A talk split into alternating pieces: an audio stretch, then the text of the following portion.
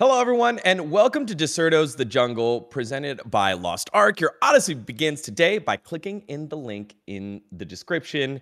Uh, it's dGon, Monty, and Dom here to break down all things happening around the LOL esports sphere. Uh, we had crazy upsets in the LCS, LCK, and LPL uh, finishing up their playoff, I guess, seeding I guess LPL still has like a couple more matches that were rescheduled, and we begin the LEC playoffs in this upcoming week. How are you guys, Monty? How are you, brother? Uh, I'm doing great. Uh, I didn't watch as much League as I normally do because I spent the, most of the week in Vegas directing a Rainbow Six shoot. But you know, I, I'm I'm up on the the T1 stuff. Watched all the LCS games this weekend. It's another glorious week of being alive in esports. Always glorious. Uh, Dom, how about you, man? You got to cast some uh, some matches this week. Yeah, uh, you know, I got to get involved with with the OTK tournament, which was a lot of fun. Um, it was a lot more fun than anything that's been happening with professional League of Legends these days, which is a little bit interesting. Uh, considering that like you know most of the players were just like silver and gold and, and plat, but it kind of like made me ha- have a different perspective on League of Legends about like how much better League of Legends is when it's just like five people. They don't have to be like super high skilled, but just like working together on voice comms together. Like that is what League is supposed to be. And you know, especially when when you have tournaments with people that actually like each other on the same team, that's really key to you know making it just an enjoyable experience. So I thought was that, that different was, than that your great. professional experience as a player? Uh, no. Well, it my professional experience most of the teams that I was on, we were all like good friends. Most of the teams were I was on, we were all good friends. that was when League was the most fun. It seemed like that's when uh, viewers enjoyed it the most as well. So who knows? Maybe there's true. something to it. Wanted friends to find success. Uh, yep. Didn't always happen, but those were the good old days. If you're like Monty though, and have had a busy week and want to keep up with all the news that's happening, make sure to like and subscribe this video and the Dexerto uh, LOL Esports channel, or I guess esports channel. It'll keep you up to date on everything happening here. Uh, let's dive into some of the biggest news that happened around uh, LCS. Yes, there were upsets. Yes, Cloud9 lost. Yes, Team Liquid lost. But before, yet again, it's TSM fucking up somehow. This time, maybe not their fault, but one they were the sta- victim this time for once. They were the victim of uh, a, what is it? A conflict of interest, Monty. Uh, assist, uh, I guess player development, former coach. I think worked with Dom at one point earlier on in his career. Peter yep, Zhang my coach. was uh, let go. He was let go during the week, just kind of abruptly uh, over allegations, and they were a, a, a statement came out uh, by TSM saying that they were letting him go. They have no, they're uh, talking to their counsel, and they have no more comment at that time. Peter Zhang put out a quick tweet saying, "Hey, I am leaving TSM. I did something I didn't know you know, didn't think I was wrong, but I will co- cooperate with what's happening. And then a firestorm happened of like, what could this be? Peter Zhang getting let go. You know, it was in match match fixing, and then Commissioner, mm, I guess Commissioner 2B, Commissioner that's coming on in, Jackie Felling comes in on Reddit. She's a redditor, y'all. Hops in and says, "This is not max fi- match fixing. Has nothing to do with match fixing. I will not making an official or gambling." which, by, which, by the way, she can't possibly know given the, the the information we have because all I'll say is that borrowing large sums of money from his players for mysterious unverifiable reasons gambling could definitely be a part of that. And there is no way she could possibly know that it's not. So maybe jump the gun a little bit on that one. Well all was, i'm saying is with, with tsm i'm like with them losing every game i'm pretty sure they can't fix matches. Like it's not possible. It's like oh they lost again. Like what like what what what could they actually do in that circumstance? So so you know what the match fixing I can understand. I can get behind that, but the betting, who knows? so with all that, if you want to get more information on that, head on over to Dexerto Uh, Richard Lewis, uh, the great Richard Lewis, doing investigative journalism and leading the way on that one, collecting all the information and actually talking to Peter Zhang himself uh, on that one. So uh, pretty uh, interesting stuff there. But basically, uh, it was initially stated that this was for uh, acting as both a staff member on TSM, player development, and the liaison to get uh, LPL and LDL players to TSM, but then acting as a de facto agent for these players once he's kind of gotten the buy-in without by TSM. telling TSM, correct, and then taking So- a percentage of their salaries. So, and taking percentages of salaries, which is something that was confirmed. I think it was like a thousand, a thousand bucks a month uh, from uh, your son, Yursan. the the backup support, who got some reps in the LCS. I guess the academy support, who got some reps. But the implication is that he probably was doing it to the other players as well. Correct. There was uh, some information about selling Sword Art's very expensive car that Sword Art used while he was in the states, and then uh, the the reasoning that is currently going around is that it was he was holding on to the eighty thousand dollars plus, uh, along with some of the other players, to pay for his grandmother's surgery bill. Uh, of which he has then- produced no evidence that his grandmother required surgery. Crucially, Yeah. And then uh, apparently has paid back uh, most of it, if not all of it. But it, it did lead to like, hey, players needing to ask for it and then kind of like threatening to go public uh, with this situation. So uh, a lot to kind of parse through here. But with the facts that are kind of out, Monty, I kind of wanted to know where is it a very, very bad, ugly stain for TSM in terms of like, hey, they just didn't want to deal with this kind of mess? And where is it like legally illegal? where, where's the law like come into? I mean. I don't fucking know, dude. I'm not a lawyer. what what I will I'll- say Yeah. is that to me, uh, I have worked at law firms, but I am not a lawyer. Uh, Yeah. To me, it does look like it's possibly criminal fraud or embezzlement. Um, that's certainly on the table. At the very least, it is probably a lawsuit from TSM uh, for defrauding the company, um, which is, I think, probably why he went back to China as fast as he could, because it will be very hard to get him out of China and over to the US to face either potentially criminal charges or even just a lawsuit because they're not going to extradite him. So probably means he can't come to the states ever again at the very least i would assume unless this gets cleared up somehow in his favor which does not seem likely um, because even if he did have the most angelic of intentions of helping these players out with you know serve as their agents help them out the fact that he didn't disclose it to the org and the fact that the very action of doing this gives him immense power in terms of either not saying he did this, but he could in this situation. This is why it's a conflict of interest. He could blackmail certain players into agreeing to this to, to even be on the roster, say, well, you're not going to get on the roster unless you pay me this because I'm your agent now, or manipulating the roster by saying, well, I'm go- I'm not going to recommend you to be on the roster unless you are, you know, or like he already signed these he's already their agent, right? And then he's like to TSM, he's like,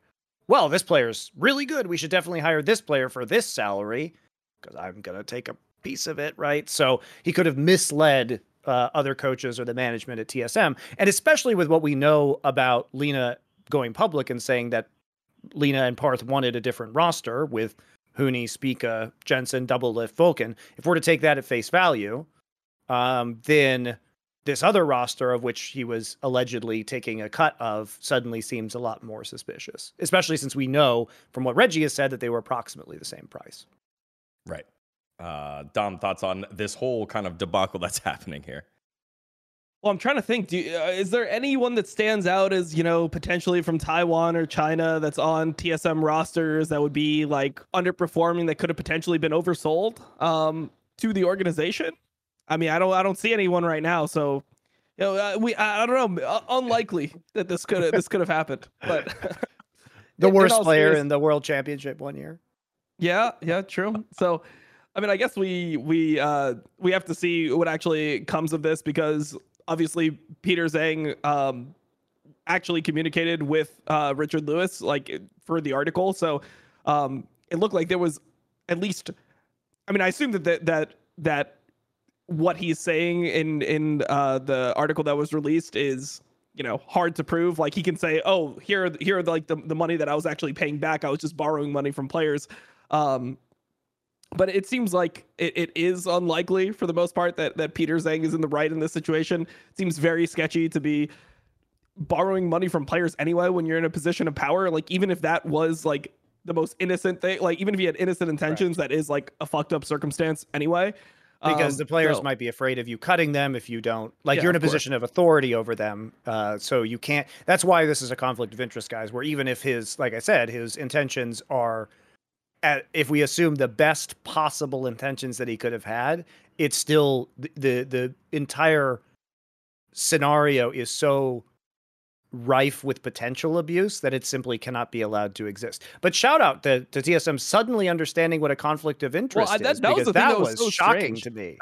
well, that was so strange to me that they chose that wording because before the Dexerto, like this, the Dexerto article made them look a lot better than their original statement. Like their original statement is like, oh, we we found out that one of our coaches has a conflict of interest. It's like, wait, what the fu-? like you guys are the team that was the most okay with conflicts of interest within your organization. So like saying that, I, I, it just made me start thinking immediately it's like I wonder what the conflict of interest could be. Like maybe maybe Peter Zhang was trying to win League of Legends games at LCS. Like that's that was something that you know came to me. Like maybe he just wasn't for the you know brutal verbal abuse of players to the point of tears. Like I was thinking of all these other possibilities that could have been in, in the situation, but uh yeah i mean it just seems really weird that they would like phrase it like that when i feel like they i mean i guess they have to worry about like whatever harms their lawsuit but I, I don't know. I felt like up until the Dexerto article was released, they looked like they were a lot, you know, it, looked a lot sketchier.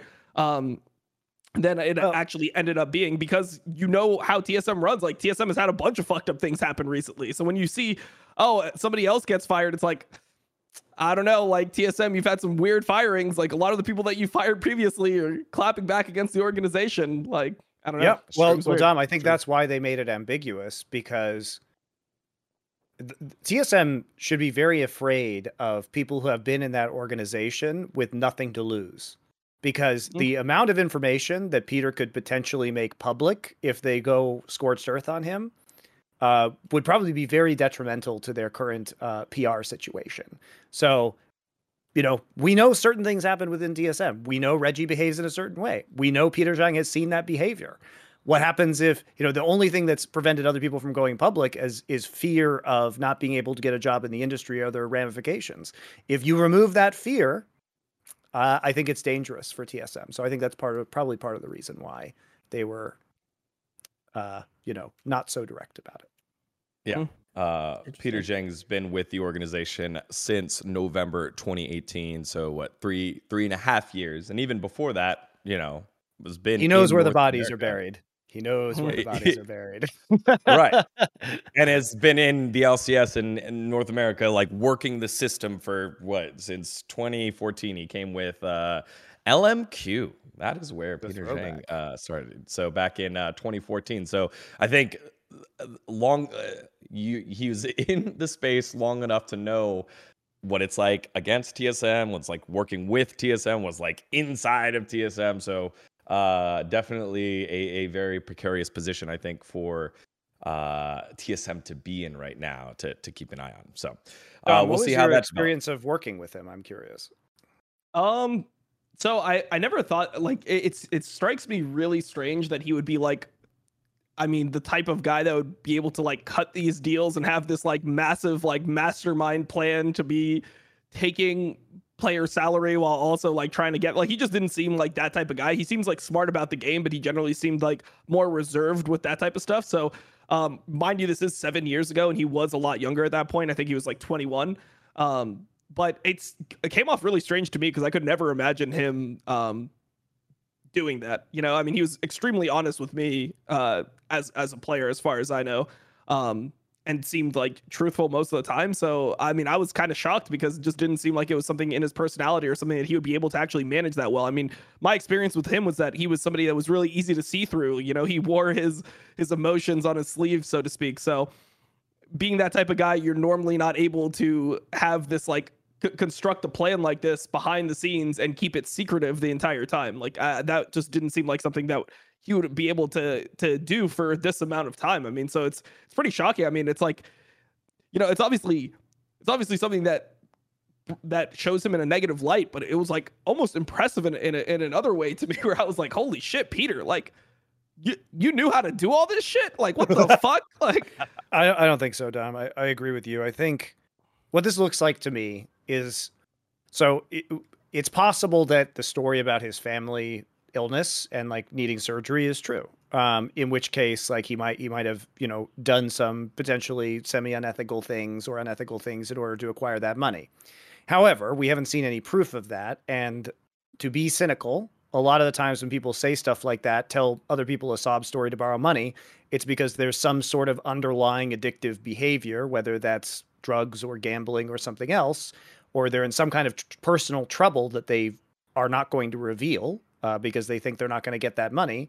And so that fuels this behavior. It is very difficult for me to believe that he wouldn't be making enough money on TSM over the years to pay for this himself, which also yeah you know when you when you have all your your life expenses taken care of because you're on a professional team and you're making six figures you tend to be able to save a lot of that money so it's weird that you know, he would need this extra money in order to do that which means that there's probably you know something potentially else going on here maybe it's true yeah. it might be true I mean, but it does stretch belief i will say that mm-hmm.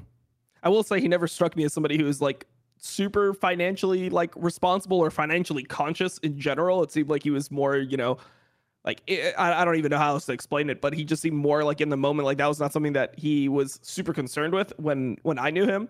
Um, so yeah, I mean, I could I could see him being financially irresponsible. I can't really see him, but, th- but I mean, I guess for me, that's kind of why I can't really see him scamming people for money. Is because normally the people that are scamming people for money are extremely like you know they think about money a lot like that's how they're they're always trying to to shift and move these things behind the scenes is because that, that's something that um, they're always trying to get a leg up and earn an advantage in so I, I just think it's really strange that i'm hearing all this stuff about peter like there's other people in the scene you know look no, no offense uh monty but you know when when we had the corner of of renegades, you know, I, I could see that guy, uh, Dowie being more like sketchy with money. He was somebody that that struck me as um, just somebody that was like trying to get a leg up. That was just like he had that snake type of feel to him, but I don't see that really with with Peter. So I mean, it's really surprising. I mean, I don't know anything ab- about it behind the scenes.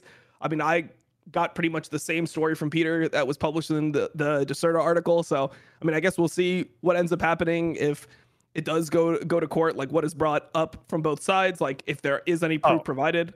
Um, if it um, goes to court, he's he's never coming back to the states, dude. That's just not a thing. That's not going. Yeah.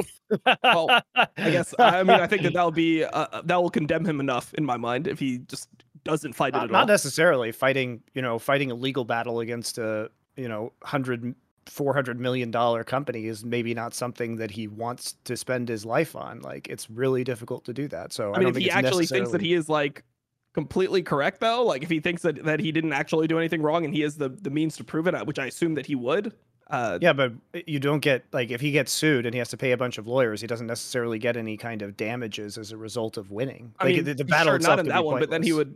I mean, I assume that then he would file a civil suit afterwards. Um, Who knows? It's hard to prove. Repu- it's it's hard to prove reputational damage, uh, especially if you're a public figure in America. So who knows? I mean, there, there's a lot of nuance to this, but yep. I, I, you know, it it doesn't seem to me that he was being actively malicious, but that he put himself into a situation where you can be very malicious, and that's why it cannot be allowed. And he just didn't put two and two together on that one.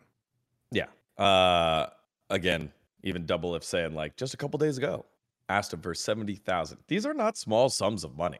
This is a lot of. Money. This is this is why I think there's something else going on, dude. This is this is like Sky Williams' fucking Ponzi scheme. He's he's he's doing something in his life that is unsustainable in terms of money and so he he has to keep asking people for it this is what, what actually happened to sky williams i know he was like he's like i'm gonna stream to make back the money and then he just disappeared or what uh, I, I guess he's streaming I mean, yeah, I haven't seen, I, I haven't seen him streaming like the last three months. So. well, I mean, uh, he always said he was going to make videos and stream, and then never did it. So maybe it's just another one of those. Hmm.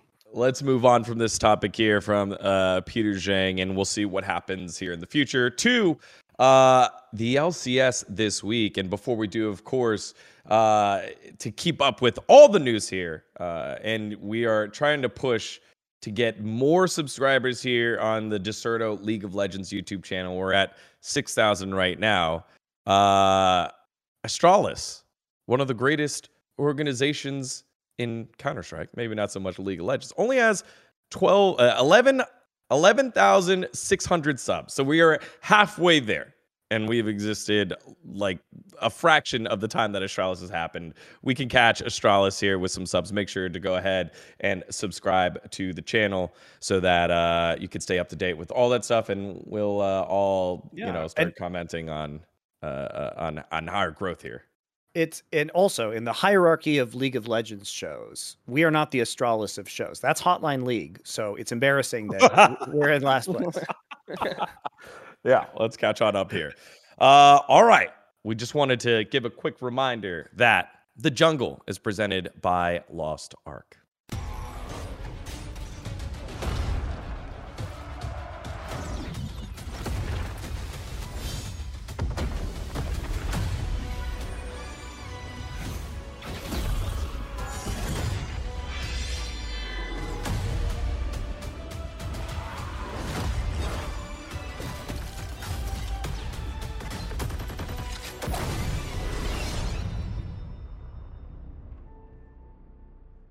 You have it. Lost Ark, Your Odyssey begins in the link below. Join one of the biggest MMORPGs possible. Fixed cam, top down, lots to do in it. We talked about the classes at last time, bunch of different quests. Skins just recently came out to continue to grow your cosmetics and a storyline that isn't too too bad. So uh, make sure to hop on in to uh, your new Odyssey by clicking on the link below. Uh, LCS this week upsets kind of came on through in a week that looked r- like boring as hell. Speaking of TSM, this was Monty's game of the week. Cloud nine in TSM. No, we were it wasn't. all. It was Dom's game of the week. Yep. It was your. I thought it was your game of the week to like. Wow. Yeah, yeah, you you actually called it. Congratulations. Yep. Ga- It you was the- galaxy brain that one. Yep. One of the games of the week here. Expect the TSM beats Cloud9. I, I mean, they win against Cloud9. How much did Cloud9 just continually opt into like garbage fights? Whatever. But the result goes 1 0 Cloud9, ending the longest winning streak here in the LCS for 2022 at nine games. Cloud9 lose TSM. TSM break their like five game losing streak or whatever they were on at that point. Uh, Dom, how did this happen? Uh, well, I, I will say that I think this is probably the best game that TSM played all split. Like, I think that they actually were playing pretty well. I don't know if there's something, you know, they feel more relaxed in the environment, you know, playing from playing from home as opposed to on stage. Maybe it's like just a better experience than like showing up to get your ass kicked on stage um every week. So, I mean, I definitely think that this was I mean, obviously this was their best week. It's their only 2-0 week that they've had the entire uh time. But I, I think that in general, I thought their draft was was fine. It was definitely something they came out of with like a winnable draft uh, for once, which is not super common. And I think that their early game plans actually went pretty well. You know, like they were trying to to move the Ryze, like use the fact that Ryze can push the Veigar early. Ryze was hugging the right, the um the correct side of the lane, which is actually the left side of the lane, um, and was able to push in the wave, go top, look for a dive. Like you know, he got out Fudge's TP from that, which is already a huge win. Then he goes back mid, and he has had pressure um, at the points where he should have pressure. So I, I think that TSM played pretty well, and it just looks like one of those trap games um, in the schedule for C9 where. I mean, you saw TL do a similar thing by losing a to FlyQuest, which is a team that's far beneath their actual skill level. It's just one of those things that that that will happen in in best of ones every now and then. I wouldn't take a, away too much from it for C9. Like, I'm not gonna say like, oh, C9 looks fucking bad now because they like dropped a game. Um, I think TSM played like a middle of the pack team, like a you know like a middle tier team in in LCS, and you know based on how C9 played that game, they just weren't super comfortable. I mean, they also weren't playing things that they've played a lot of. They haven't played much Kai'Sa at all. They haven't played much Veigar at all, which are not picks that. I mean, when you're playing things that are different, you don't necessarily know like the specific ways that you're going to win um, the game. And you know, they just lost some fights and lost the game. So I think it it was definitely a, a big win for TSM. I mean, even though they still can't make playoffs, like it was getting to the point where TSM was looking like a real circus. So in fact they're able to get one really good for TSM. For Cloud9, it's obviously a, a bump in the road, but we kind of know who the top two teams are right now anyway. Like it, I think it would be really shocking if TL and C9 don't finish top two um, yep. and get uh, advantageous brackets because of that. So, you know, it, it shouldn't change too much in the overall landscape of LCS. Yeah, yeah mathematically not out. They they are not out. Both them and Immortals not out. Just just throwing that out there. All right. Yeah, I just wanted the, to know how they're not out. Like I don't I don't understand what the rules are where they can't be out because so this it, is something it's, that it's I, a disgusting way tie. Like it it because uh, currently Evil Genius so if they if they win all their games, if both of them win all their games because they don't have to play each other, they could end the season seven and eleven after the Super Week, which means that technically Technically, Dignitas, Evil Geniuses, Golden Guardians, and CLG could also all end up with a 7 and 11 mm-hmm. record, and then it would depend on head to head matchups, and then they'd probably yeah. have to play tiebreakers. So the, the thing that that I, I, guess is shocking to me there is that so I believe let me let me just pull up the uh yeah everything just to make sure. So uh TSM is indeed uh zero two to I believe Dignitas, EG, and FlyQuest. So like, how could they pass? Like, I, I don't understand how the tiebreak would work. FlyQuest can, can't like... actually hit 7-Eleven, so it would just be Dignitas and yeah, EG. Yeah, so exactly, and CLG could... and CLG. They would so, need CLG to beat the other teams, and TSM plays CLG, and then CLG is there like I just, way. I just in. don't know how like yeah. so if they're tied with teams that have the head to head over them, but there's like an extra team in the loop, like how does that? Yeah, how changed, is that fair? Like, shouldn't it shouldn't it be like overall everyone's head to head together or something something that like gives you the advantage of actually winning versus the other teams that you're tied with. Like I don't know, it seems really strange to me. They could have changed the tiebreaker rules to not be head to head as the primary tiebreaker this yeah, year. which is what I assume that they did. But I mean, what else would they be using then? because you can't use game score because it's only best game of ones, right? Is usually game time is usually the other time. Yeah, but are they actually going to use game time over head to head? Seems really strange. I don't know. Uh, so uh, like, I mean, to Riot me, does a bunch of strange things with formats, man. I can't keep track of the number of illogical things that they've done over the years, so I don't know. Okay. Uh, I'm diving in. I'm diving in now. So uh, while that's happening, Monte, I didn't mean to cut you off. I just wanted to clarify for those TSM fans still just holding on hope. Uh, they can hold on for one more week. Uh, look, I agree with Dom. I think this is a trap game. I think a lot of the players were just playing with their brains off, like watching Blabber just like face check dark his own dark jungles and dying, and like there were so many individual instances of these players just not even mentally checking into this game that well I, I i mean i think tsm did have a good week and showed significantly more strength than they had in the past. And i'm happy that they went over to a lot of typical comfort picks that we've seen from these players particularly Huni on the rumble has always been one of his signature picks. And i think that they've been learning over the last few weeks that playing around Huni is one of their if not only win condition. So I, I think they played better, but also I think C9 didn't really show up, and this doesn't really cause any concern for me in terms of how Cloud9 is going to be able to do in the playoffs. Okay. Uh, so I, when I was watching that game, it, it really felt like Cloud9 was just opting into really bad fights and was just yeah. trying to fight with hands there. Like that. Uh, both I feel like both of you given a lot of praise over to TSM, more more so than what I would and I'm it's more of like what was Cloud9 doing in this one though? Like I remember just like being like, all right, we're going from like a 2v4 and someone died into another 2v4. It felt like a lot of I think I can mentality. So that's like, I mean, that's like, I mean, that you you just lose the game if they get soul. So that's like why you see them fighting like that. Um, it's because they're like, oh well, we have to do something. We have to make our stand here because if they get soul, they'll probably just win the game. So I think that that was like the one that that was like egregious in their own red side jungle. Um, but outside of that, I mean, I don't think their comp is specifically good. Normally with Kai'Sa, you want like something like TF generally. Uh, mid lane, you want something, or you want an AD mid. Um, and their comp ends up being Volibear does a lot of magic damage, Veigar does magic damage, then Kai'Sa's going the AP build. And they have a Nautilus as well, which is full magic damage. So they end up being really AP heavy. Also, hyper procs from the Gnar are magic damage dealing. Um, so I feel like their comp doesn't even like get that strong. And then with like the Ryze, like the Ryze can just pick up MR easily at any point, and he's pretty unkillable for their team.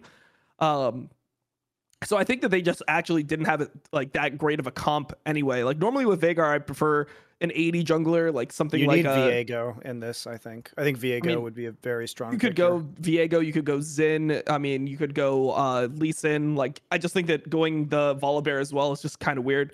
Um, The, the the thing about Viego with this composition is that it so there's a very kind of T1 is playing very similar comps to this except better as to what Dom is saying. And usually what what T1 will do is they will have one kind of resetting carry champion, whether that's Jinx or whether that's Irelia or whether that's Viego. And so what you do is you want to utilize the Kai'Sa poke, right? That you get with her W in the bot lane, it's usually three items. Faker has been able to get it at two items um, when he plays at mid.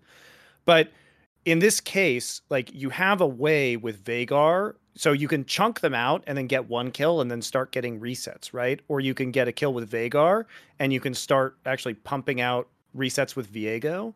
And so I think Viego would have been a significantly better pick in this composition if we're going to say that they want to play the way that T1 has been playing recently.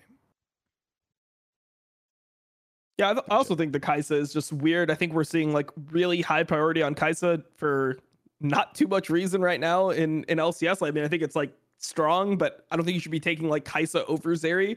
Or if you really want to be like taking Kai'Sa first pick overall anyway, like I don't think the champion is is is that insane. So I, I assume that. I mean, I don't know why people are, are viewing it like Jinx and Aphelios are just dead champions because they receive like it's not like Jinx was like fringe, you know, fringe viable. It was something that was the best AD carry in the game, period. So I feel like there's this thing that happens in NA specifically where like nerfs will come in and then people are like, okay, meta is shifted. Fuck all those champions that just got nerfed. Where it's like, wait, they're still not that bad. Like it's right there. It's they're literally just right there. You can still pick Jinx. And you saw C9 do that in their second game and looked a lot better. So I, I just want to see people not overreact so much just in the region overall and feel like you just need to first pick Kai'Sa all of a sudden. It's like, yeah, I mean, Kai'Sa is, I guess, technically a flex, but you don't want to play it mid in most matchups anyway. So you're pretty much just picking Kai'Sa AD. And not only are you picking Kai'Sa AD, you're picking a Kai'Sa that's going to go an AP build. So it's going to like limit your options uh, mid and top. Like it's not like a, a, a champion that allows more versatility um, in your comps in general. So I'm just not really a fan of like the priority on it. I think it's just way too high right now.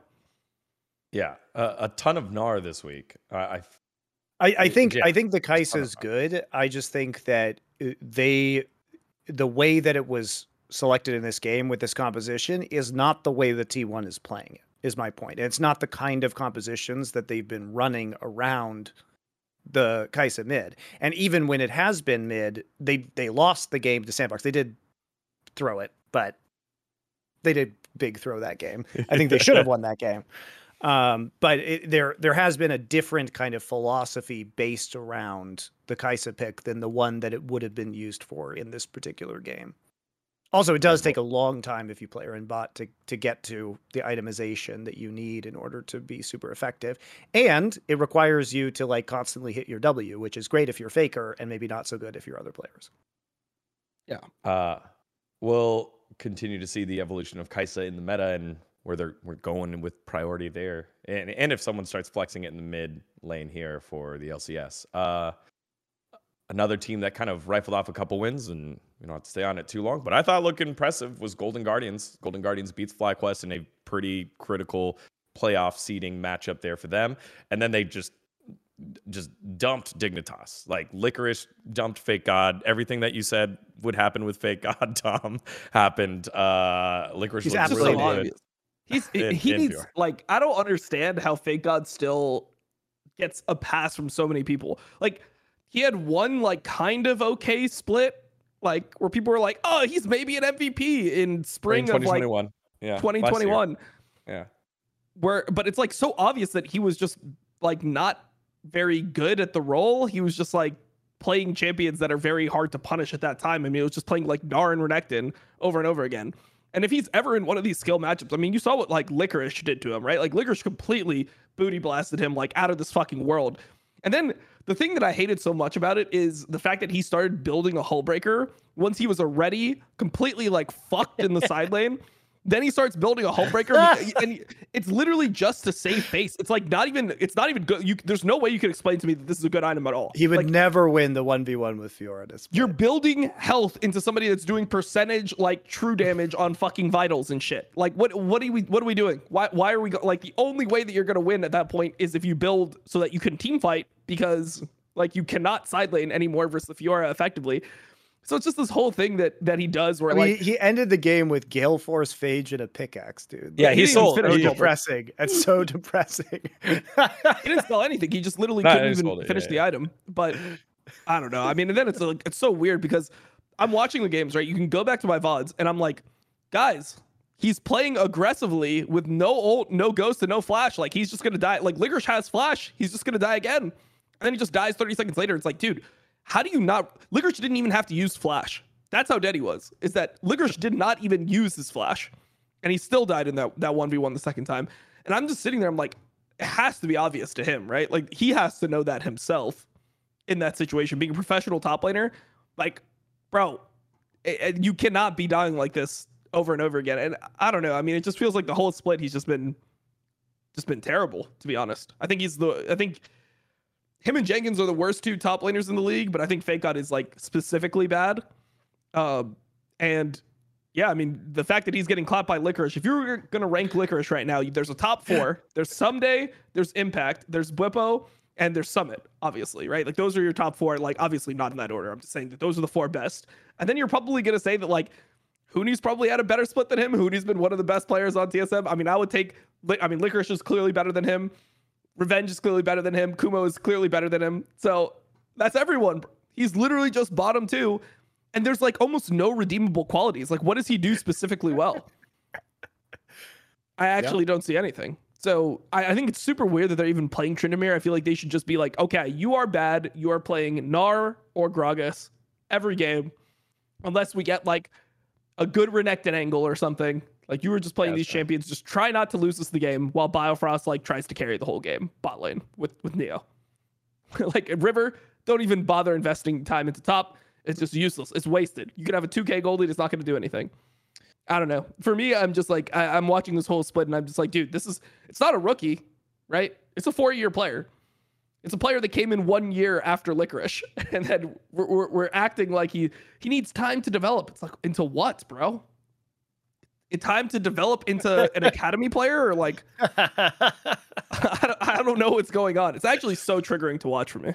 Yeah, Neo in that game against Golden Guardians was I think 3 and 0. They they were they were dumping the lane pretty hard and he's just sitting on Mhm. the top like looking at the map on the top side, probably catching it better than the uh, replay observers for that game just being like, "Come on, bro, just let me let me carry this for Uh, you." it's Let me- it's, it's getting really this." bad. It's getting really bad. Like what confuses me is that uh, NA teams are.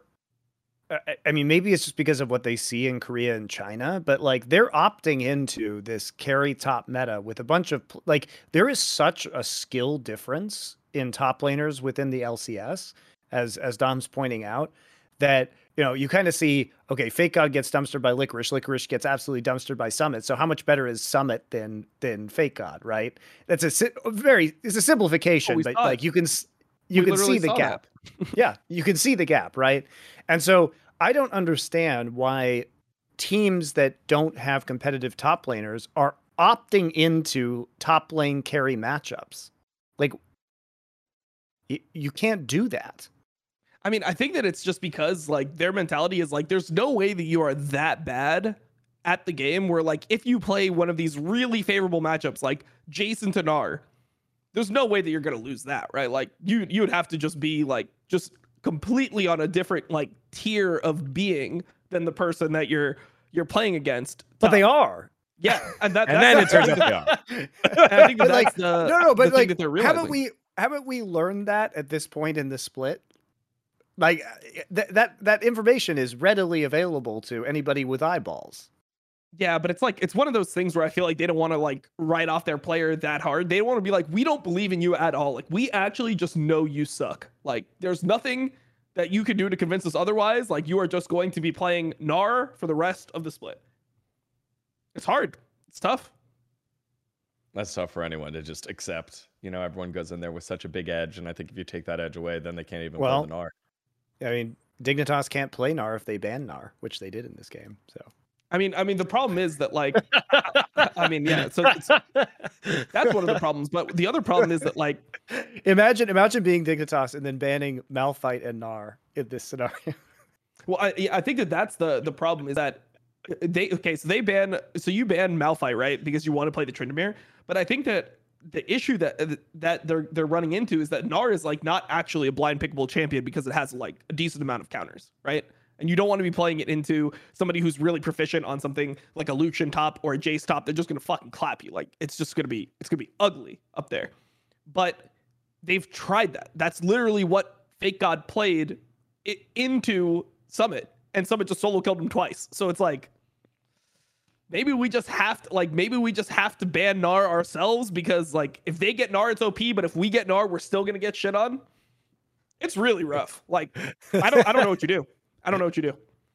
I actually think it's just it's like unwinnable. I think that a player like Fake God is so outclassed by people like I mean we saw what Bwipo did to him in Lock-in. Completely humiliated him. That was just ugly. That was like the series where Bwipo was like carrying the team 1v9 while his whole team was shitting the bed. Uh, I think like Bjergsen was sick. I don't know if he had COVID or something, but he was like really sick um, during during the uh, lock-in. And like, okay, so then you have Summit on on C9 as well. So it's like if you have Fake God on your team versus either of these guys, don't you just automatically lose any series you get into because your top laner is so outclassed that even if you're on a different level strategically, aren't you just going to automatically lose the game because he's on I mean, team? I'm just shocked this team is like oh, seven and eight. But I think their strength of schedule. been Strength, good. strength of schedule. Strength of schedule. Uh, they said on the broadcast, and this is what I was going to bring up. They have for Hundred the top Thieves, three. FlyQuest, and, and Cloud9. C9. Okay, Yeah, uh, yeah. or It's- TL C9 Cloud9. and Hundred Thieves. Yeah, they have literally three the games. top Oh. three on there. Okay. Yeah, it, it. This was a kind of a must win there for Dignitas, and it, it. I think it was the fastest series of the day. Like it- they they were Fastest not in it. To to go to your point about like can they like would they insta lose a series? This is the same team that beat Hundred Thieves in lock in. Same same roster, same makeup against the same Hundred Thieves team. In terms of players, meta different. But I mean, you'd imagine that they would have gotten better over time. So we'll see if Dignitas are going to earn their way into playoffs, which it doesn't look like it. They have to win against the top three. What here. happens every year in LCS is that there are some teams that start out strong that hit their ceiling extremely quickly and then just never get better. That happens every single year. There are usually like two or three of these teams. Uh, Dignitas this year, FlyQuest maybe, but FlyQuest did beat TL to on. yesterday. Yeah. Yeah, but I mean, you look All at right, how both they of you won. it, guys, Like, both of you guys, come on. I mean, no, there's no way that you can like give them like how much credit can you give them for that? Like, nice if TL, TL lost the game. They, they lost the game three v five pushing top with their support and jungler and base. Like what? It's like oh shit, they're inting, and then they just like go and they kill them, and okay, nice. then you ended up outscaling, but And then, I and mean, then were- Bwipo randomly dies as well later Oh. on. Like, and and look, we know what gold bounties do at this point in time to this game, and it's like Yeah. you really want to play the long game against Veigar and Tristana. You know that said, I did like some of the things that their composition had. Uh, after we after we saw those games in the LPL with the kind of Trist not into Zeri, like it was fun to see that that combo here in LCS. It was, I think, in terms of synergy, having the event Horizon and being able to like Gragas cask or uh, knock, you know, use uh, Tristana ult to knock back uh, is a really cool way to like set up stuns. So like, I see the theory behind this comp, and they were able to close out. Like, I like the comp, but they never should have been in a position given how hard they were getting smacked around in the early game to be in this one. So it's another victory for for bounties, I think, in this game. But also like we saw this with Liquid too, where they kind of threw the game against Cloud Nine, and they have some serious flaws. And it's as we've seen from games around the world, you can be at large deficits these days, and if you play dumb, you can still lose these games, especially when you have very hard scaling champions, which kind of is the meta on the on the opposite team. When, I wouldn't take too much away from it though. Like it's Okay. still. I mean, they're gonna win that game in, in playoffs like nine times out of ten, uh, times out of ten. Like it's pretty unlikely. that they Well, I- they lose. I just thought it was interesting how hard they when when when TL got the first Baron pushing into mid. Uh, they you know I feel like FlyQuest did a good job of just stalling the game out there. The Veigar Event Horizon multiple times, just kind of separating the fight and forcing Team Liquid to hold back from finishing the game. You know, getting a pick, playing aggressive, and and going with the uh, you know just just uh, kind of cracking the game open. Well, I think I think FlyQuest did play this composition out pretty well in team fights. Like they knew there there is a theory behind this comp, and I think that they did a good job of playing with it, but they should never have been able to do that based on the deficit that they had. Got it. I fished for my FlyQuest compliment. That is all I wanted. Let's move on to the longest losing streak in the game. Immortals now seven losses in a row. We're on revenge watch. This time, revenge watch. Uh, not not as. I not can't believe Immortals lost both of their games to TSM. Like, especially in the way that the first one went, when they had that Yeah. massive lead and Revenge was playing Camille and he just wouldn't press his advantage and like dive turrets and actually end the game. Um, and then to come up with this one was an absolute heartbreaker because that the fucking level one and the way they capitalized on that early advantage was great. Great. Like Yeah. it was really smart. They got the ward in onto the red buff early so that they made very smart decisions about how to snowball the advantage that they had in that game. They made Spica's life hell. Uh, I think there's there's a lot to unpack here. I, I wonder how Arrow was behind like 40 CS because we never I, I I rewatched the early game this morning and like Oh. I literally don't know what was happening because the camera never goes there. So like I didn't see how he was down 30 to 40 CS at like 12 minutes into the game. Yeah. He was down like 60 CS, and in that game, TSM like set like four people top. They invested a ton of resources away. You're like, okay, cool. Like Arrow can control the wave, and even if they fuck it up, both him and Destiny can bounce it off the tower and reset it. But he was down at one point 60 CS when they started grouping up. Like I uh, don't know tech- what like the 200. fuck He was at like 130. It was. I mean, it I don't was. even uh, care about him being down CS. Like to me, like it's like yeah, I mean, uh, whatever. He's he's down more CS than he should be. He should probably not be like super high in CS anyway. Um, just in that matchup, I wouldn't think by himself. But like the thing that was so disgusting to me is like Poe, you really can't carry this game versus like a shit because Poe used to be the type of guy where it's like, you know, he's just gonna kind of sit back and farm in the lane phase, but once he gets his items, like he's gonna fucking take over team fights. He is going to carry games like 1v9 with his control mages, with his Zir, with his Orianna. These were his champions. This is what he was really good at. His Syndra. Like he had a, a bunch of mages that were all pickable and he could play enough of them at a high enough level where It should be his impos- meta. Yeah, it should Straight be his up. meta. And Co- It- it's Corki was one Larssen's of his meta. champions Like earlier. he he, Yeah. he is he's basically like you know well North. I mean they're both European, but if you had to make a one to one comparison, and Larssen's fucking crushing it.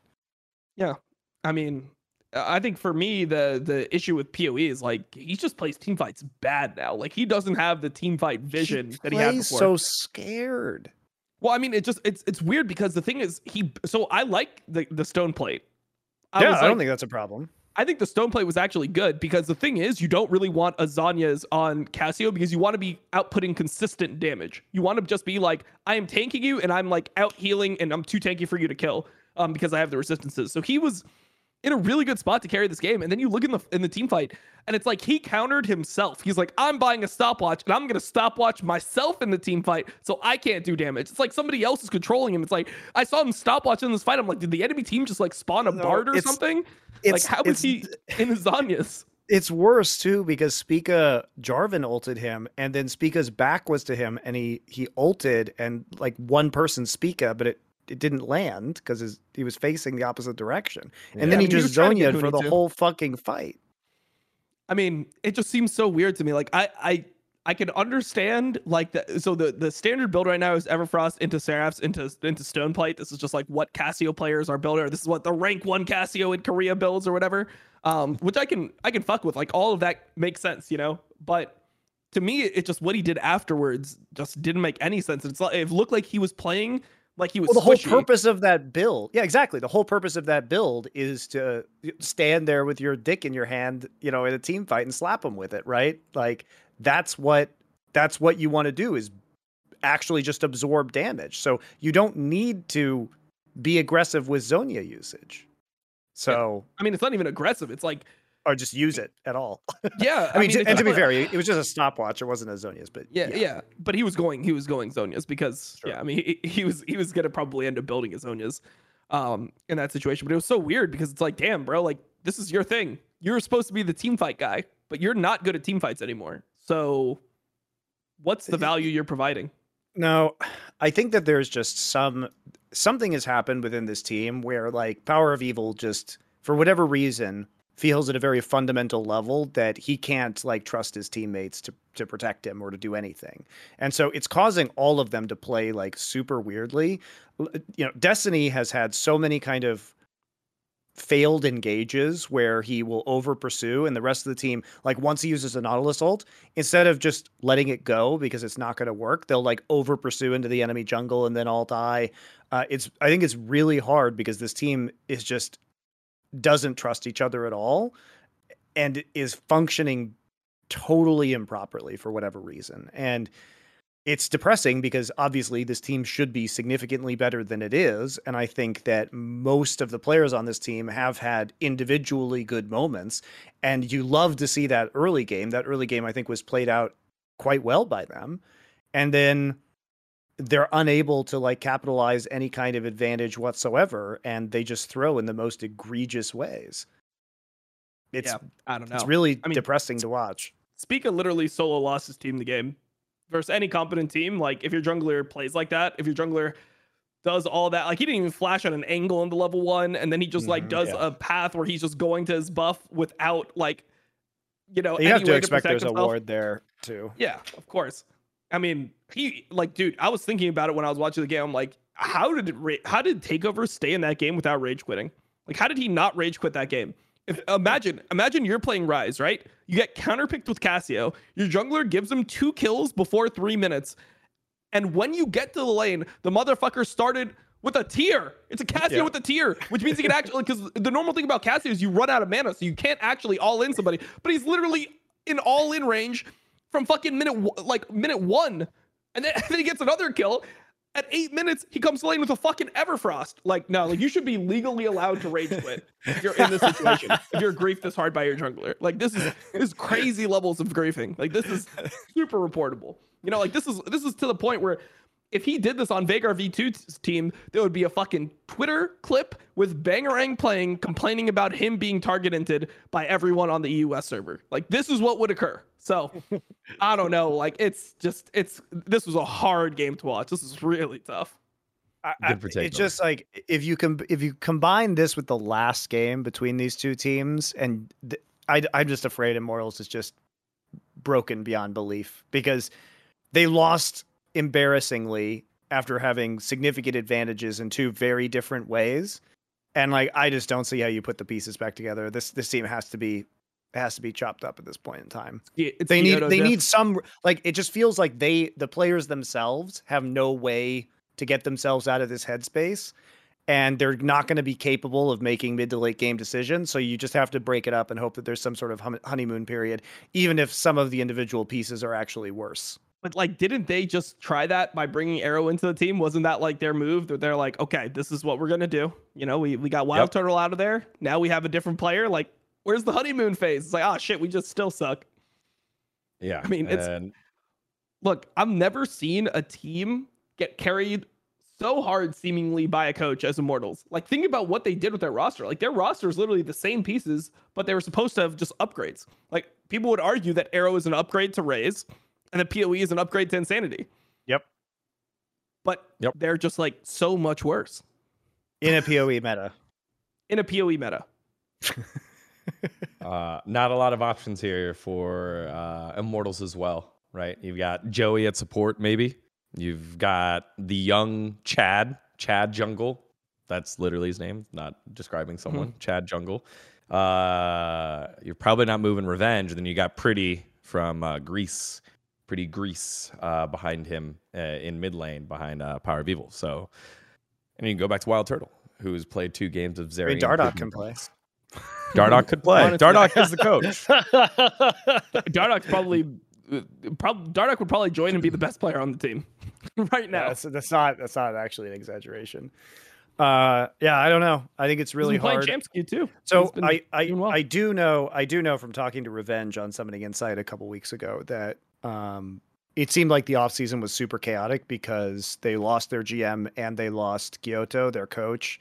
Wait, did um, they lose pretty- their GM? Wait, who was their GM? I thought it was Nick Fan. No, They lose- no, oh, that's wait, no, no, FlyQuest. no, that's FlyQuest. It's um Mike Schwartz. Mike Um, Schwartz. He he'd been with the organization for like four or five years. It was Was stability. Nick It was Fan four or on five years. Immortals? No, he's FlyQuest. Yes, he was. He was in on it. Oh, Immortals was. before. Okay, Yes, yeah, he he was was. he before. was. Yeah, yeah, yeah.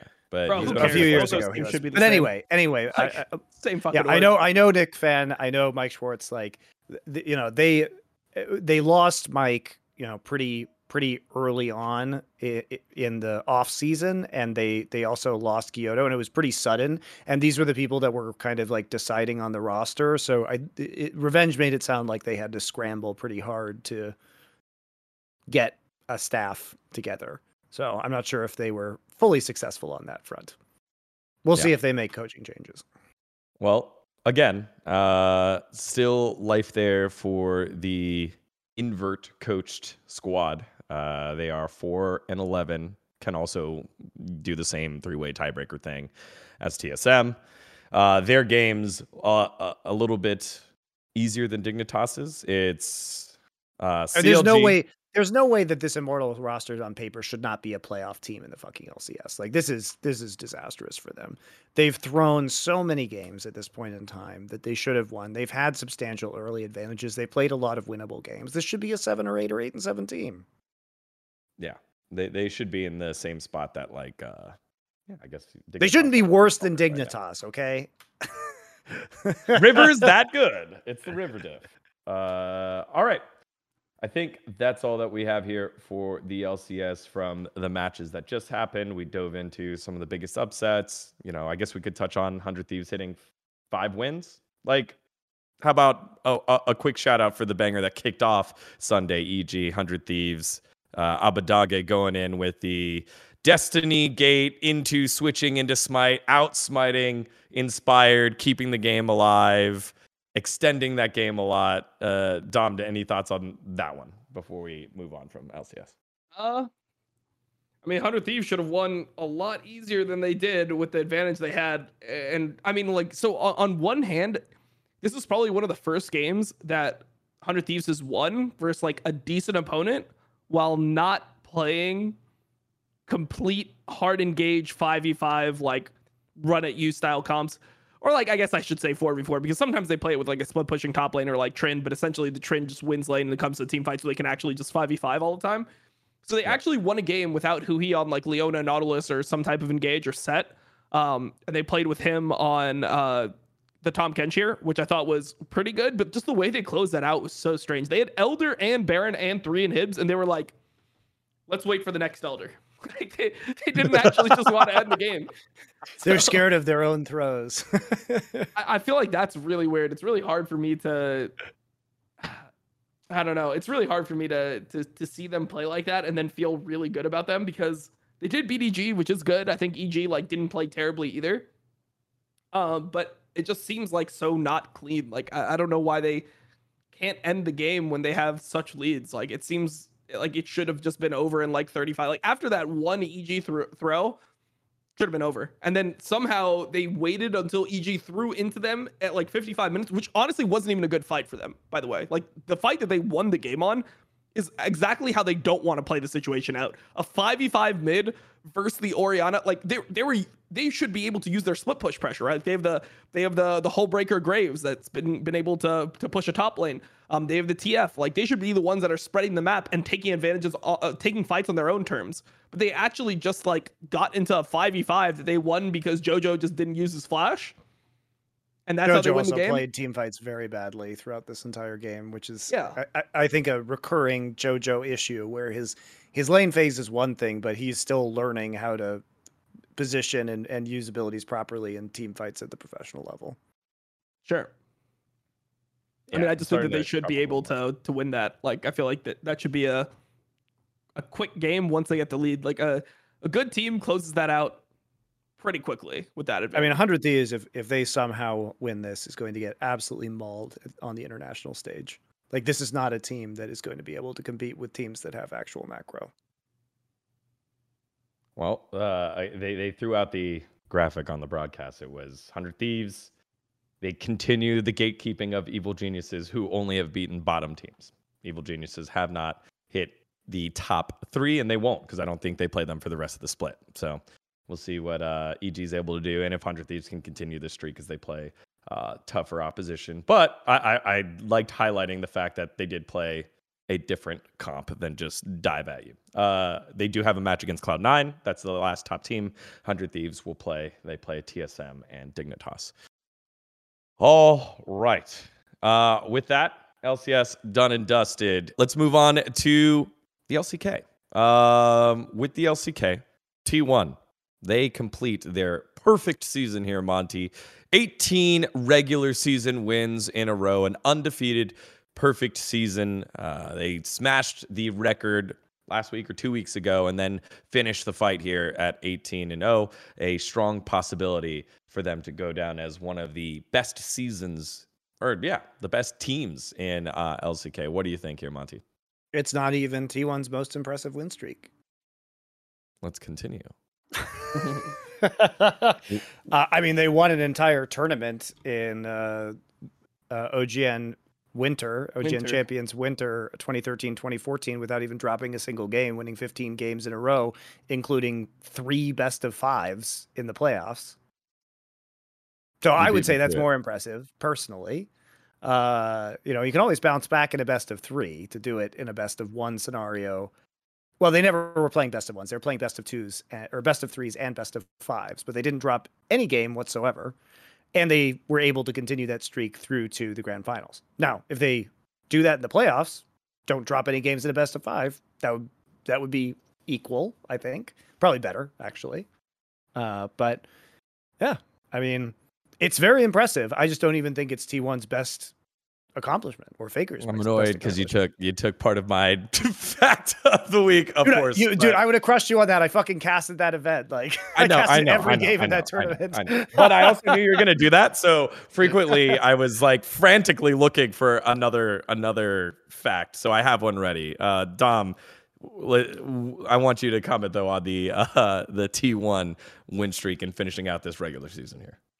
Yeah, I mean, it's definitely an impressive win streak. I think that the thing that people will always bring up in regards to this win streak is that their like best competition, which is Gen G, they didn't get to play. I mean, Yep. they didn't really play either time. You know, I mean, I, I don't think anyone's like, oh shit, like without Chovy, Gen G is still the same. Like that, that is their piece.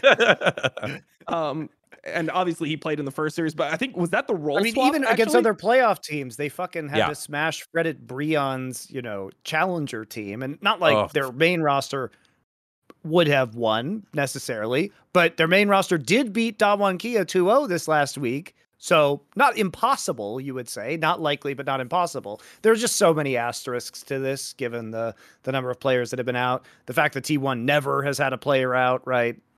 It's it's, it's a little bit it's a little bit sus. Yeah, but I mean, it's it's really impressive. I think I, I think what we have to see is how they, um, you know, look in the playoffs, obviously, but then assuming that they win LCK, which I think everyone is viewing as a foregone conclusion at this point, how they do it, how they do it MSI, because I mean, you got to remember, Damwon was super super dominant um last spring. They were 16 and two. And that's with I think most rosters being relatively healthy. I don't remember like I mean I know we are obviously in COVID, but I don't think that it was uh, I think it was pretty much remote at that point, and people were Yep. not like missing full rosters and things like that. Yep. Um, and you know, One looked really good in in the playoff portion. I did they drop a game? I think One might have like not dropped a game or done really really well in the playoffs going to MSI, and you know they didn't have the the best performance there. They actually ended up losing to to RNG. So I think we have to just see how T1 T1 looks in playoffs, and then how they look at at MSI when you know things are Yeah, they uh, were 3 0 against. Hanwha and then 3 0 against Gen G in the playoffs. Yeah, those go they were MSI. six oh in playoffs. So I mean, that's that's pretty impressive. They're sixteen and two, and then they swept playoffs both times. So yeah, we have to Yep. see. I think T1 does some things that I think are a little weird. Like oh, some of their game one drafts, uh, I'm just not the biggest fan of. Um, like the one versus sandbox, for example, I was just like, uh, just, I'm not really like a fan of this, and I feel like they crutch on specific picks. So I wonder how they'll play when those are taken away from them. Like one of them being like Oner's Lee Sin. Um, for example, Jayce it feels like when they ever yeah, whenever they really need a game, it's like a Jayce, a Lee Sin, you know, they have their their go-tos, which is good to have, but I mean, I think they against better T, T1 has played uh, 14, 15 games of Jayce, and then the next most picked top laner is six for Gnar. So, I mean, it's a pretty big difference between Jayce and their other picks. Um, similarly, for Oner, it's 13 of Lee, 11 of Xin Zhao, and the next one is Viego with six. So, you know, they, they definitely have pretty strong priorities and tendencies. Obviously, Jinx Aphelios as well for Gumayusi. He's played 25 games on those champs. Um, the next one is Caitlyn with five, right? And then it drops to like three, and then some one offs on the other ones. Uh, interestingly, Gumayusi hasn't played Kai'Sa, so they haven't been opting into the bot lane Kai'Sa. They've been they've been playing it in the mid lane instead. Uh, but I, I do think that there is a there's a pretty similar trend here with T1 compositions, which is one one guy plays the poke champ, one guy plays you know the reset champ, um, and they they go for picks basically. And if if there's a team fight, they poke you first, and then they try and get Jinx resets on you to clean up the fight. Um, they they sometimes do it in weird ways, like we saw them play the Vex for for poke or the Varus even for poke in the bot lane, even though you know Varus got some buffs in the in the latest patch. Um, but they they will kind of move around who's playing the poke, whether it's like Jayce or LeBlanc or you know uh, uh, the Varus, like, and then they'll play Aurelia for resets, or they'll play Viego for resets, um, or they play Jinx for resets. Like there is a there is a structure to the way they play the game, and even though different people might be playing different aspects of these comps, they do share a lot of commonalities. Basically, dump the damage and then let snowball the fight with someone that can. I mean, kind of they have a formula. They have a formula. Their formula is go to objective, poke you off it, and if you engage, then they kill the poked person and then start getting resets. Uh, or they play, they go into a side lane, do some insane long range engage on you, um, and punish a you know an overextension, and then they go to an objective. and it's worked. It's worked well. And they're very good at it. But they're very good at it, but this is a meta that exists right now. And the question is going to be does this meta exist in two months when MSI takes place? Right? Because Right. That's not going to happen till May. Uh, so there's a, there could be a lot of changes to the game before that point in time. And we're not exactly sure because of their emphasis on very specific picks that they have had high levels of preference toward how good they would be in a different meta necessarily.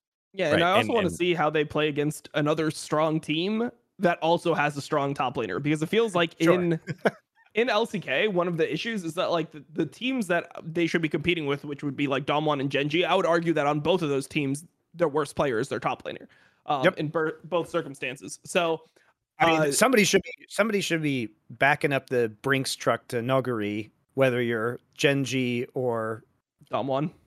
Damwon. Yeah, maybe even DRX. Uh, you know, Mm-hmm. uh, during you know before summer starts, because somebody needs Nuguri to be competitive. I think. Yeah.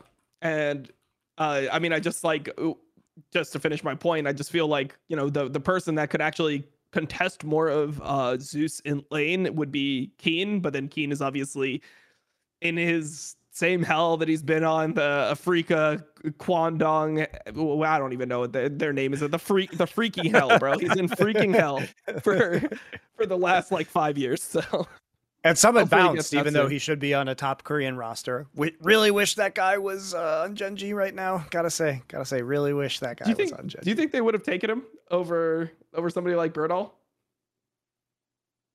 I mean, apparently not. I assume they had the opportunity to do it and didn't do it. Yeah. So, Well, I mean, I, I, I, I don't know. I don't know if they had the Well, opportunity to do it. I- but my, I- my question would be like, I think, I think Gen G wanted Doran because Doran is extremely stable, Mhm. but he's a basic bitch top laner, and I've never liked watching this guy play because I think his upside yeah. is ex- extremely limited. And I think what Gen G wanted was they wanted to play through mid and bot with this roster, and they wanted a, a weak side top laner. And we happen to be in a meta, and you, you can't predict like the TP changes and all this shit that yeah. happened, right? So turns out top lane carries are very strong right now, and you have Doran on your roster, which is why it's yeah. time to go pick yourself up a nice shiny Nuguri who's sitting waiting for somebody to give him a contract. Well, so I was talking more about the uh the Damwon uh Burdol for Nuguri trade, like because I feel like so Gen G obviously had had Burdol before, and they were just like they always hyped him up a lot. And it seems like everyone thinks that this guy is super talented and he's really young, which is obviously a huge benefit in Korea. It's like, oh shit, he's 17. I mean, I think he might be 18 now.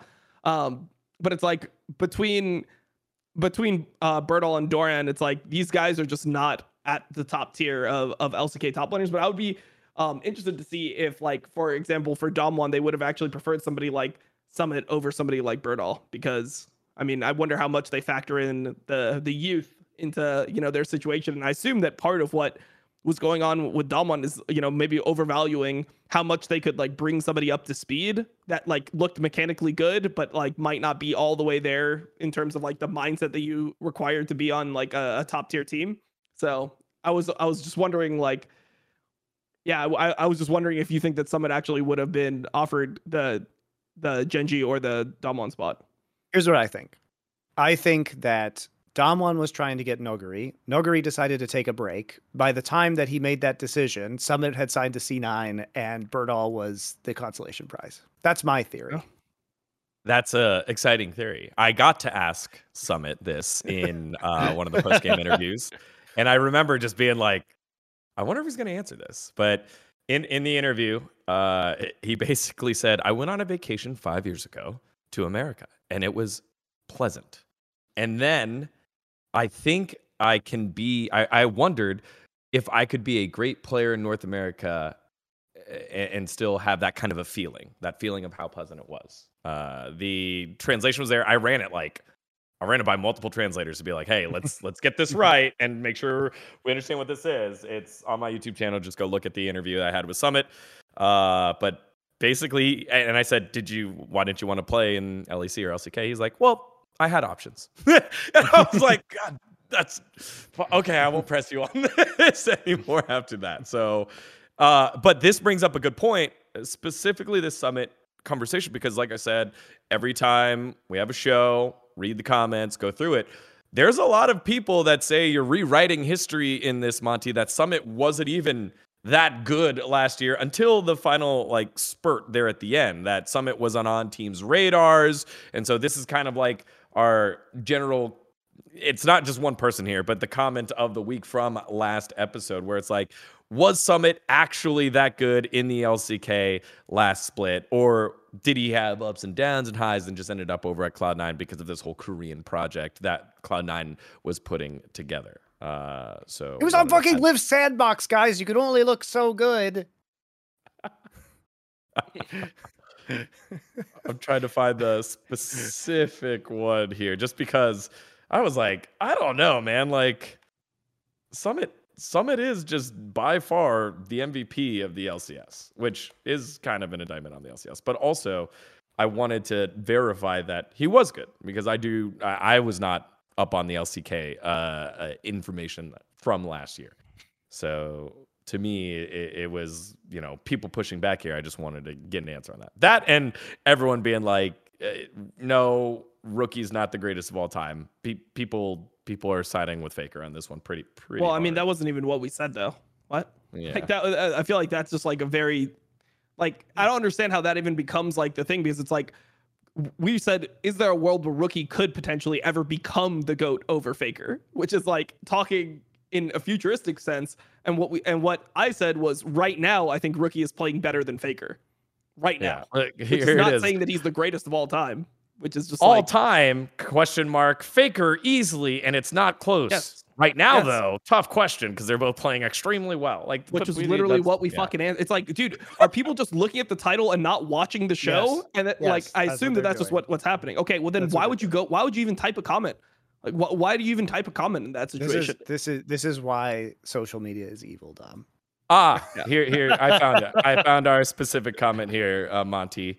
Monty extremely delusional about Summit. Summit's a good player, but he's not better than Doran, Keen, Zeus, and Canna. He's not even better than Rascal based on this split alone. Every LCK analyst Rascal has been surprisingly thing. good. All right, all right. I will say Rascal Rascal has done better than I expected. But has Canna uh, been that good this split? Like I feel like Canna no. has been like, like, whatever. Every time I watch Canna, I'm like the Canna one's weird. so I like Nong Shim. I like Nong Shim for this reason. Nong Shim is a collection of players that I've flamed and people have said that I underrated. In Go- like people were telling me Ghost was the best AD carry in the world. They're like, no, he is precisely what Damwon needs. And the reason that he plays kind of bad sometimes is because Damwon wants a kind of bad bot laner. It's like, what the fuck? Like, don't you think that like sometimes he should just play better? Like, isn't that like, isn't it, don't you think that the fact he's playing Jhin all the time is because when he, they tried to play the other things, like they played the Draven and the MF at World, it just didn't work out. So then they went back to the Jhin, and then when people took away the Jhin, then he lost.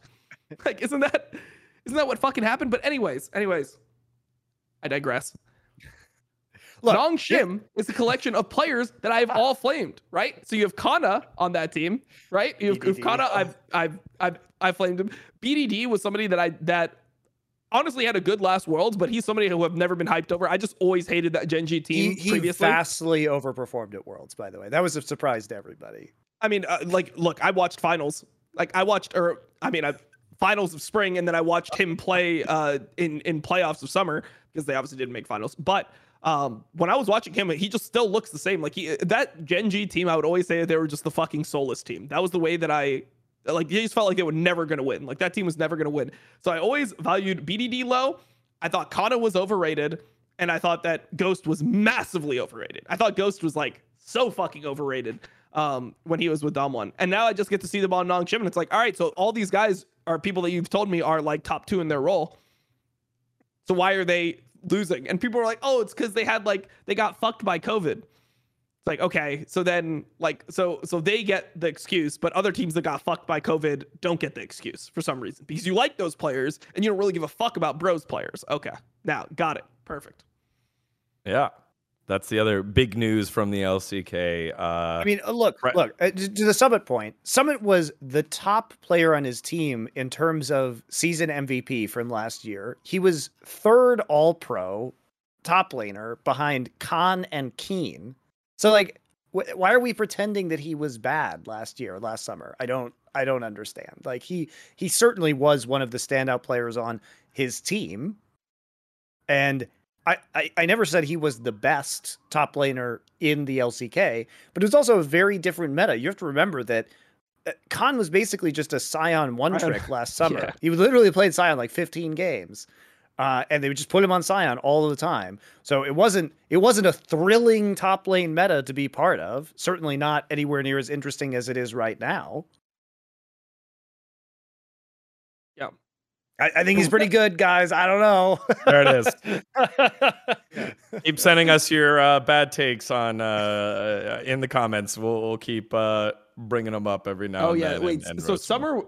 summer was when when Sion was nerfed. So that's when he started playing like more of like the Jason. Oh, sorry, spring like, was when. That's right. Sorry, yeah. spring was when he played because he came into MSI and nobody knew if he could play anything but Sion. That's right. Sorry, yeah. that was my mistake. Yeah, yeah. but I mean, still, I mean the the point stands was that like if you look at like the teams that went to worlds, right?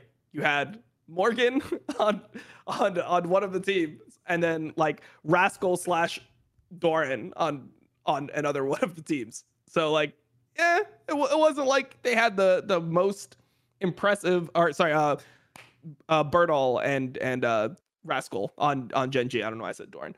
Um, but yeah, I mean like if you look at those two players, like you you would slot in normally Summit and Keen, like at least like at worst, where would you have Summit fourth? Like that's like saying so. Keen, if you say Keen is better, you say Canna is better, you say Khan is better, like then he's fourth. So, I mean, it is what it is. If Canna was Thank- so great, maybe T1 should have kept him. Like I don't know.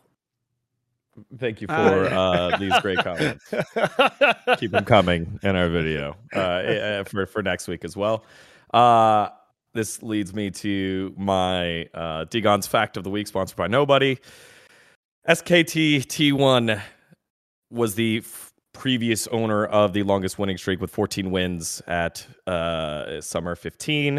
Uh, they also had the immortal run, as you were talking about, in winter 2014, where they won uh, 15 games in a row. They went, uh, was that it was six- coming off of the world championship win. So I to be clear, they games. won. They won in t- in October of 2013, and then they came back to Korea, and then that season started in like November, December of 2013, ran into January, February of 2014, and Yeah. then they won that. Their win was even more impressive because that year of 2014 was probably the most competitive region in League of Legends history because it was before any of the Korean players left Korea. And it was Yep. an absolute fucking banger year where like all the games were absolutely mind blowing. So it was even more impressive that they were able to do that and they beat uh, Samsung Ozone in the final of that in the grand the final Riven 3 mid, 0. That was the Riven mid in game one. Was that the?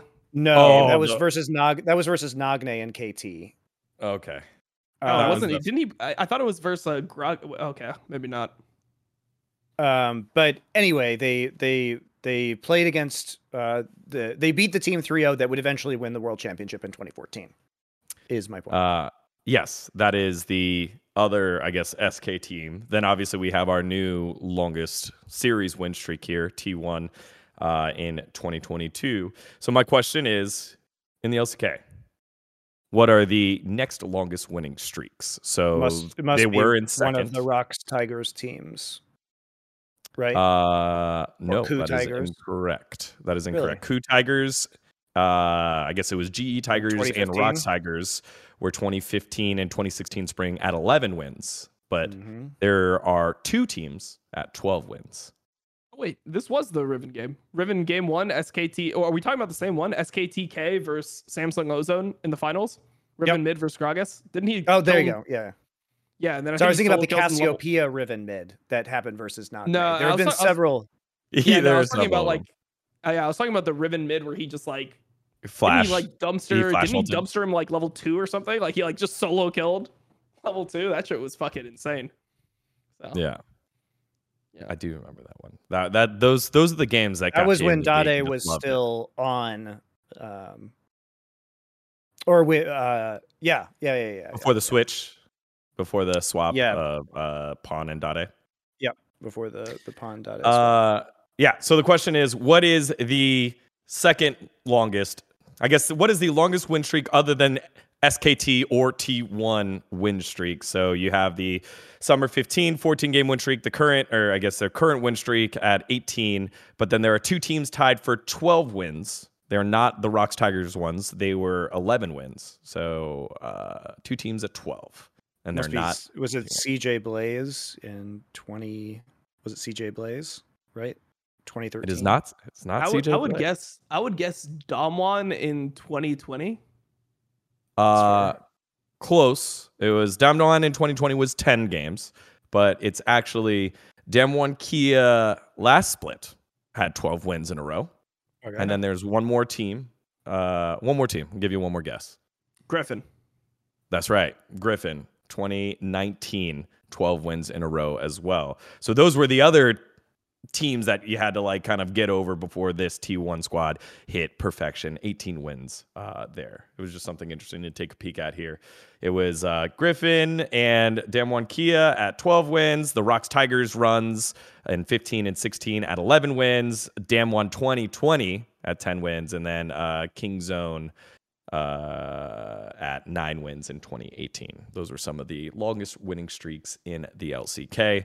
Uh, speaking of Damwon Kia, they lost to the Bros. Bro, uh, uh, Fredit Brion, Reddit Brian, come on in and 2 0 Damwon Kia to earn their berth into the LCK playoffs. Uh, you got yourself a great gif now of Umti just pointing to the back of his shirt like he's a like a football player after they win the series 2-0. Uh, he deserved it. Played Hey. crazy. And No, uh, I was- I was right. There was a 12 game win streak for Rock CJ Blaze in 2013 spring.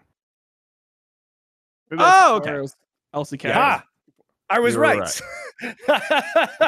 I'll have to continue to do my research. This is why it's not sponsored by anyone. Uh, I now realize why I was wrong. They won was, three. So they they won. Uh, They split one one with KTA KT Arrows or KTA at the time in week two, and then they won three best of threes and then two best of fives without dropping a game, which is why they were the heavy favorites going into the finals versus uh, MVP Ozone because that was when Flame was at the peak of his powers. So it was very surprising that MVP Ozone 3 0'd them, like blanked them in the finals. It was a really shocking final. I want to apologize. My bad.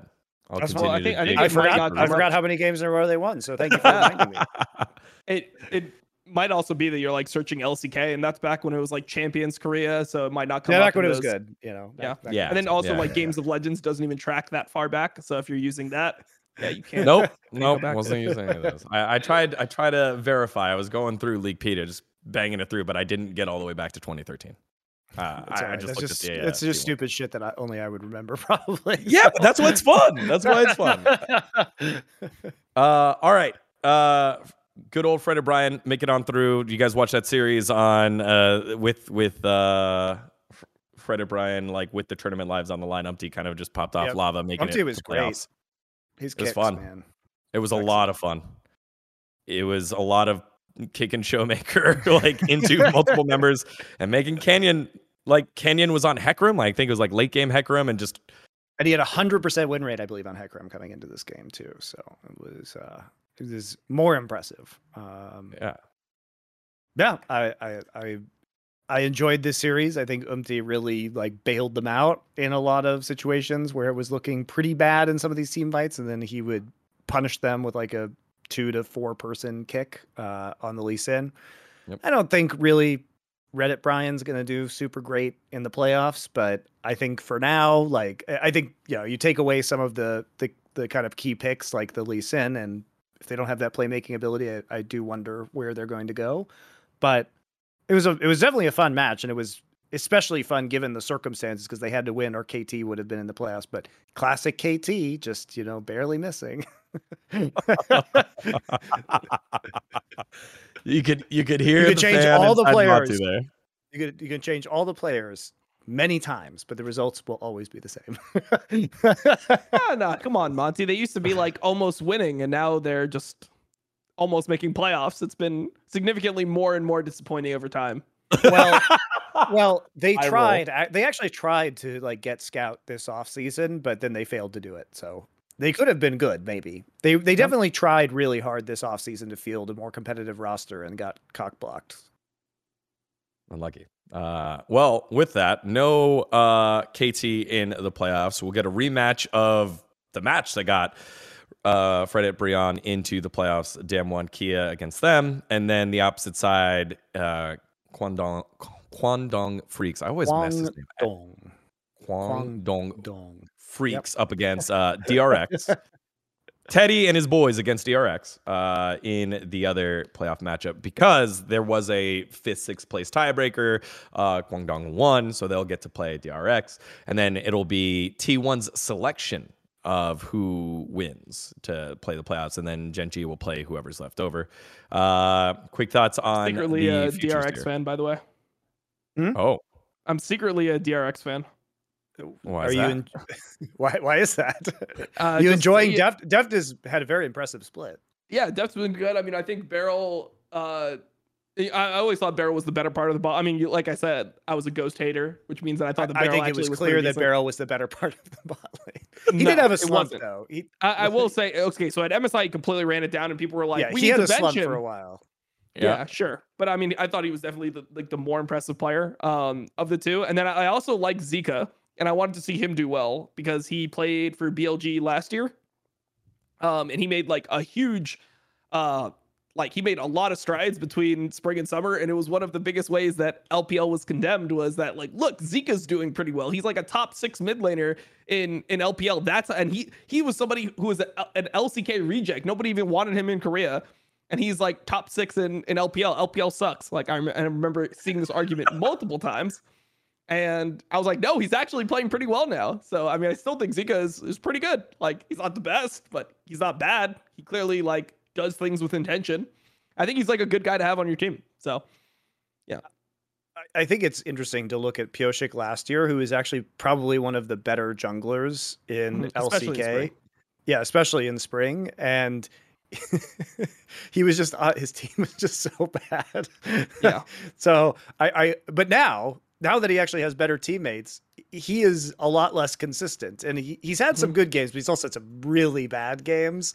And uh, it it has been playing through through Deft and BeryL that has had this team success. So as strong as their bot lane is, I just don't think they're going to be able to be competitive in a best of five against teams that are capable of potentially winning through jungle and top in particular. I mean, I think Uh, uh, Pyosik's like an interesting player to follow too, because uh, if you remember how it was in that spring split of uh 2021, it- he was playing. He was the guy that's pretty much started Udyr. He was the guy that brought him into the meta and just kept on playing. And people were like, "Wait, this is actually broken." And he was one of those guys that like it looked like he didn't have as insane mechanics as like the top tier of um of LCK, and I know people will always be like, "Oh, but he started as a Kindred one trick." Well, it didn't look like he was, you know, that type of guy, but it looked. But to me, I like the fact that he was one of the junglers that would pull out like specifically like interesting champions for the game, like uh, you know, champions that you know worked or theoretically would make sense in a game that were off meta. So he's just one of like the more interesting junglers to to watch for me uh, historically.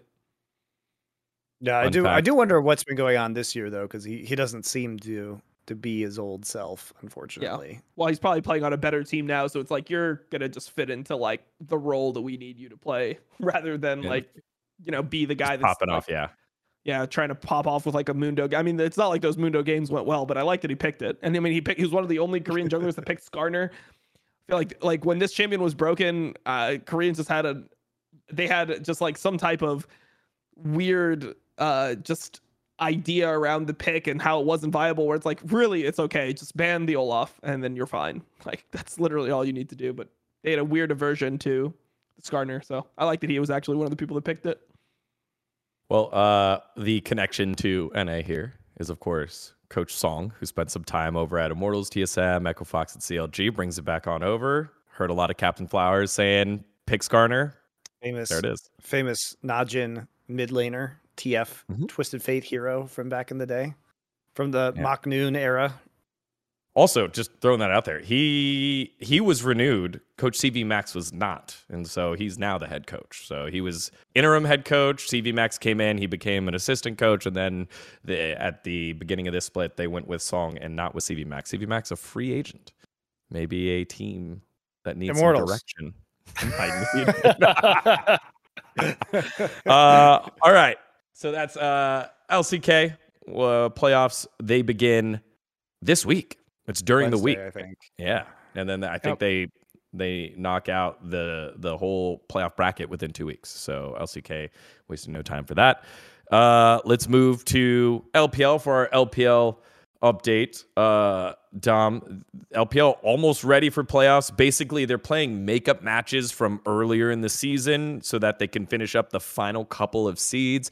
Uh, Fun Plus Phoenix and OMG fighting for the last couple of spots. And I think OMG have like three three games to play. They have the most games to play. Everyone else is just kind of bouncing off of OMG. There was, uh, I think, a health health issue for one of them, so maybe like COVID, but they didn't specifically say that. And then there was like internet stability issues as well. So a lot of games to make up here this week. What what happened in the final week for everyone else here, Dom, and what are we looking forward to as we Uh, look to the playoffs? So there's something. So V5 secured first slot or first seed in playoffs, which is really big in in LPL because of how the tournament bracket works. We've talked about it before, but essentially it, the way it works is it's a gauntlet into double elimination. So if you do qualify top 2, you're guaranteed double elimination.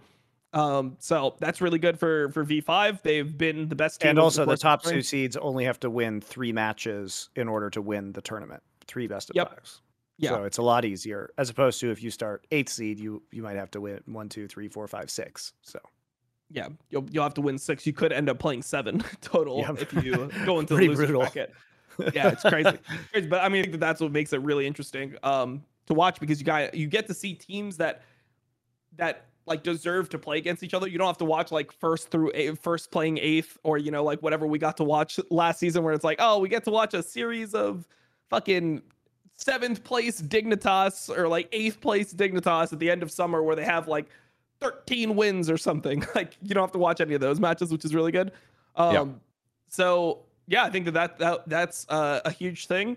And then also there was LNG versus EDG, and EDG is continue like EDG looked really good in the first like 25 minutes. It's like holy shit, they're back. That's the world champions.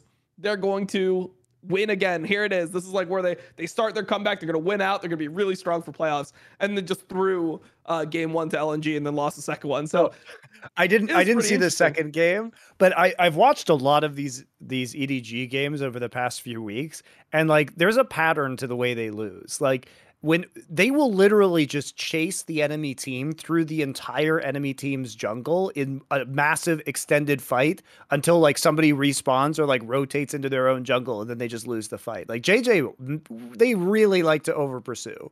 Mm-hmm. Yep.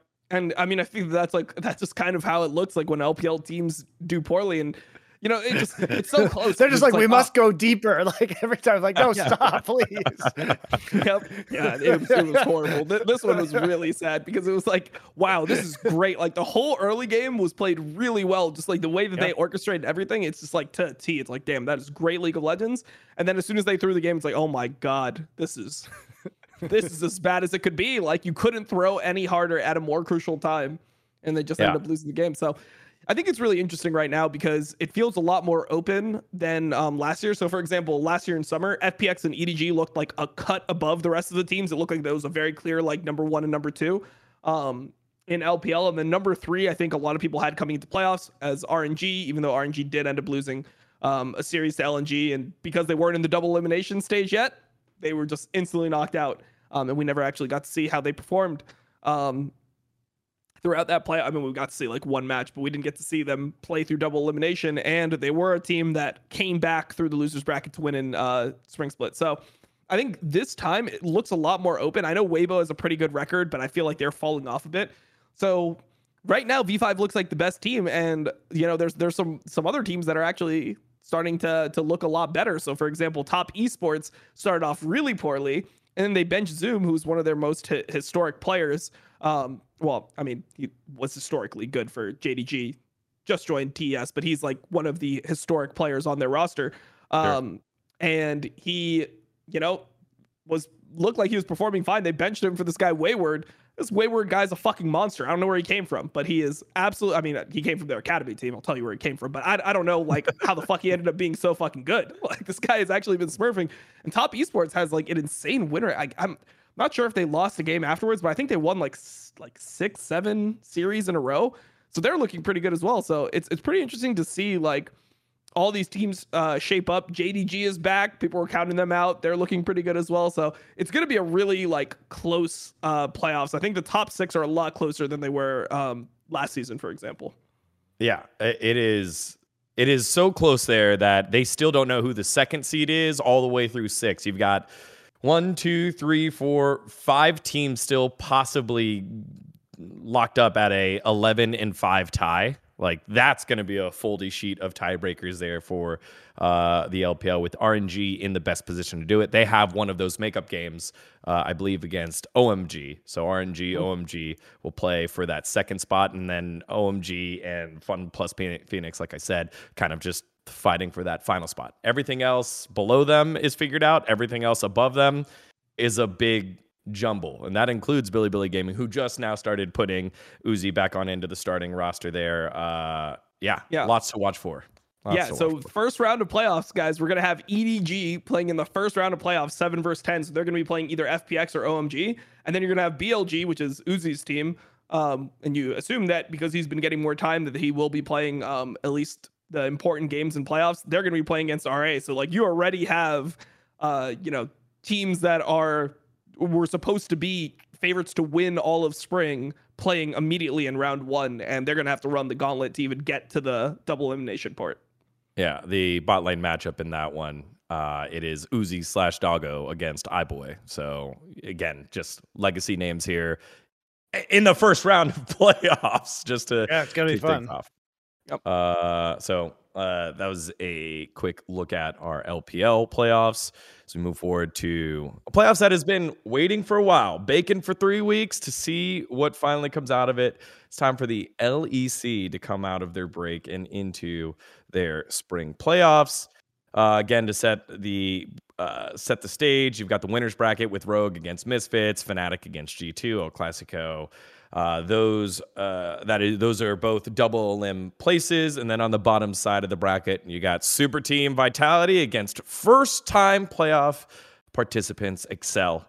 Uh, they only get one series, uh, no no losses there because they start on loser side bracket.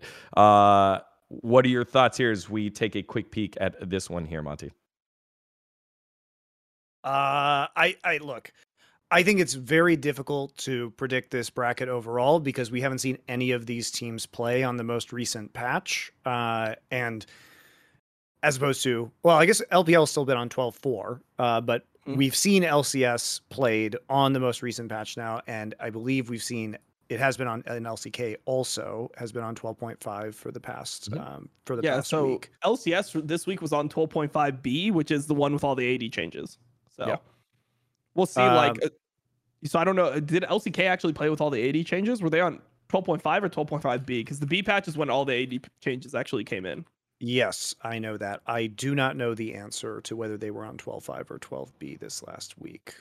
Interesting. I mean, it's so weird to have like a B patch and then like.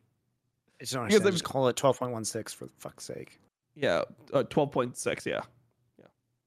Yeah. Uh, 12.6. Yeah. Anyway. Yeah. Um, so I think it, it's it's always difficult when teams have had such a long break, uh, especially when they haven't played on the patch that we're going to be seeing, because weird scrim metas can develop within regions, and people will have different priorities based on that patch from what they're seeing in scrims, and inevitably somebody's going to like probably value something way too high, and then they're going to get it wrong, and they're going to have to adapt really quickly.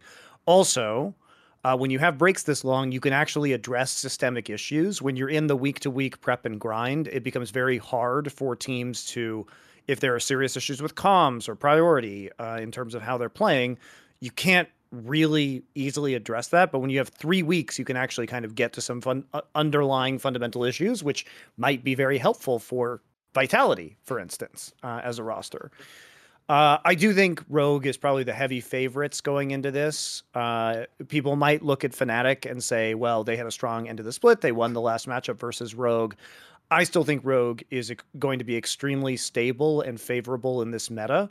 I think that they won't be giving Fnatic a lot of the. You know, I don't think they're going to give humanoid twisted fate again, for example. Like I just wouldn't do that if I were them. Uh, so I think that they'll be able to dial in on on some of Fnatic's strengths if they end up facing them in the final. I think it's pretty obvious that Rogue would pick Misfits here, considering that some of Misfits' wins are kind of fraudulent in terms of the comebacks. Uh, not to say that Rogue hasn't thrown massive leads. Looking at you, Game Five of Finals versus Mad Lions, certainly capable, uh, but also two different players on the team uh, these days. So, um, yeah, like I, I think I think Misfits is the easy one because you you know they're to play through a VTO. Um, they have a, I think they have less versatility than G two, uh, and you just don't want to hit like playoff playoffs caps or like him on a hot streak. I think Vitality probably a favorite in the in the bottom half of the bracket, especially because we assume these players are going to at least somewhat get their shit together for playoffs and especially with the break, I think that's a that's a favorable scenario for Vitality overall. Hmm. Another thing that came out was the All Pro for LEC. Uh, this split, uh, Odo and Malrong on the top side of the map as your All Pros from Rogue, VTO in the mid lane for Misfits, and then Upset and Hilly, uh, the bot lane duo.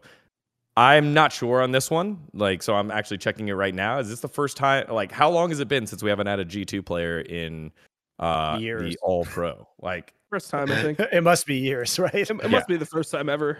Must be the first time ever, I think. I yeah, I think the closest was Jankos. They did release like the overall vote count. I think Jankos was the closest. Maybe 2018. 2018 would probably be the only time I could see that happening.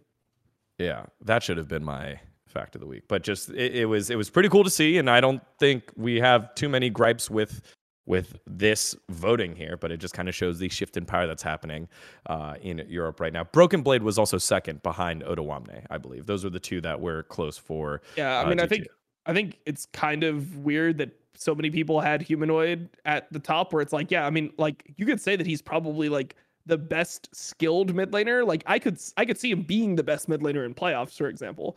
But I think that saying that he had the best mid lane performance over the course of the split is Uh, just they forgot the first round robin, apparently. I mean, the first round rob. Yeah, exactly. I mean, like he had a bunch of weird games in the first round it- robins. It, it- I was talking about this on Summoning Insight with Odoamne today because he was on he was on the show, and uh, it it is pretty egregious that Larssen was like. Yeah, I, I think be. VTO. You, you could make an argument for VTO over Larssen, but like I don't know how you make the the humanoid over Larssen argument because Larssen, like, what does this guy have to fucking do? He's playing in his ideal meta after coming off a season where he kind of played counter to his own style and still did very well. He is he is now not covering for a farming jungler, but is instead being empowered by a jungler who ganks for him and gets him ahead and plays to his strengths instead of the other way around. And he, he just wins the regular the he just wins the regular split again and does well the entire time. Meanwhile, Humanoid looked pretty bad for the first round robin, and only because of recency bias would we consider Humanoid anywhere close to being in this conversation. I think So humanoid I think is third. I would give No, humanoid, humanoid- third. Humanoid is third. I mean, that's Yeah, fair, but like I think I think Larssen deserves more than Humanoid. Yeah, It was it was I three have him second. points. and then I'd three have first is points. Vetheo. Yeah. So yeah, I I- mean, I, I think don't that know. Vedio just Vetheo has such like he just didn't have bad games. He really just didn't have bad games. Like the ver- I like, think he's a clear version- MVP of the league. Like I Mhm. I totally agree with with that aspect of it, right? Yeah. But I think I think there's been some pretty serious retconning of humanoid split where I- agree with you, Dom. Now he may look absolutely amazing in playoffs, but we're f- the the expectation was that he was going to look amazing the whole time, considering he was probably the literally the hottest free agent in the entire Western He was the best. He was the best player in LEC last year. Yeah, and, and and like all the teams in NA and EU wanted him. There was like a fucking battle going on for for humanoid uh, between a lot of these teams, and he ends up going to Fnatic. So he's like he's like the premier get in the Western scene this offseason. and he comes onto a team with a massive fan base and history of success, and he he really didn't deliver at first. And now that he is, people are like, "Oh yeah, this is how it always was the whole time." It's like, no, no. I mean, if I- I, were I- to say like if I were to say in the last like three weeks who played the best, maybe I could say humanoid, but I mean that's not what the award is. Like Exactly. what- well, he can yeah. win playoff MVP. That's fine. Go ahead. God Godspeed, humanoid, on your your finals if- MVP if- performance. if you were going to ask me right now who's the mid laner I would want the most on my team, and I could select th- from all of the mid laners right now in Europe, I would probably say humanoid as well. But it's just it's so weird to see like split awards just not be for the split. You know, like and that just for, like, seems the very week- strange. the last four weeks or five weeks, like your form, your pre-playoffs, like I just kind don't of know what a- Larssen has to do to like you know be above. Like he did. What, what was wrong with Larssen? He was just better as a whole, as a whole split. Uh, mid had the least amount of variance. It was only VTO, Humanoid, Larssen, and then Caps and Perkz uh, getting votes. Caps got 16, Perkz got two er, points because I think it's it's weighted right. First, second, and third. You have to vote first, second, and third. And like I said, only three points separating Humanoid and Larssen, 87 to 84. VTO getting 129, and I think those were the closest. That was the closest battle between all the roles. Mikyx and uh, uh, Targamas uh, 34 and 28 for third All Pro. But uh, just interesting to see how the votes shook up here for the LEC as they go into playoffs and kind of how our voters were thinking across the different coaches, captains, and I think media outlets and casters. So those those are where you get your votes uh, for for that. All right. Big wrap up today. That was uh, we had a lot to set the stage for for the mean, next several weeks. Even more next week, right? Because it's LCS Super Week, LEC playoffs, LCK playoffs, LPL playoff starts LPL 26. playoffs. Jesus Christ. yeah, and and and LCK like crunches their games in. It, it I guess LCK and LPL are going to crunch their games in because they just have so many. Like Yep. LCK I mean, just there's does it quick. 13 LPL has a lot of games. Yeah, Yeah, LPL just has 13 series, so it's like they just have to start. yeah. Uh, let's close it out. Well, Well, to be to be fair, there's actually fewer LPL games this week than normal. Oh no, never mind. Oh no, there are. There's actually only two best of fives this week. It's actually less. Yeah, No, no, well, no, that, that's that's Saturday and Sunday because it starts Yeah. with Saturday and Sunday, but then there's Right. also like all the LPL The- the games that are going games. on. The makeup games start uh, Right. on Wednesday. So yeah, but there's still fewer games than normal in LPL this week, right? Yes. yeah. There's Yeah, to not your point, seven days of two best of threes. There's two best of fives and two best of one tiebreakers, right? That's it. Uh, there should be best no. of threes. Best Yeah, of three best of threes. tiebreakers. It's still Yeah, way yeah. less games. Yeah. Yeah, it is. It it's is still way way less games. Uh, and we get more LCS instead. Uh, Jesus. close it out here with our uh, favorite segment of the show, Dog or God. Who we got? Uh, I think I always start with you, Dom. Who we got for your God of the week? Uh, mm, yeah, let's go positive first. God of the week. God of the week. Hmm. We had a really insane week in LCS.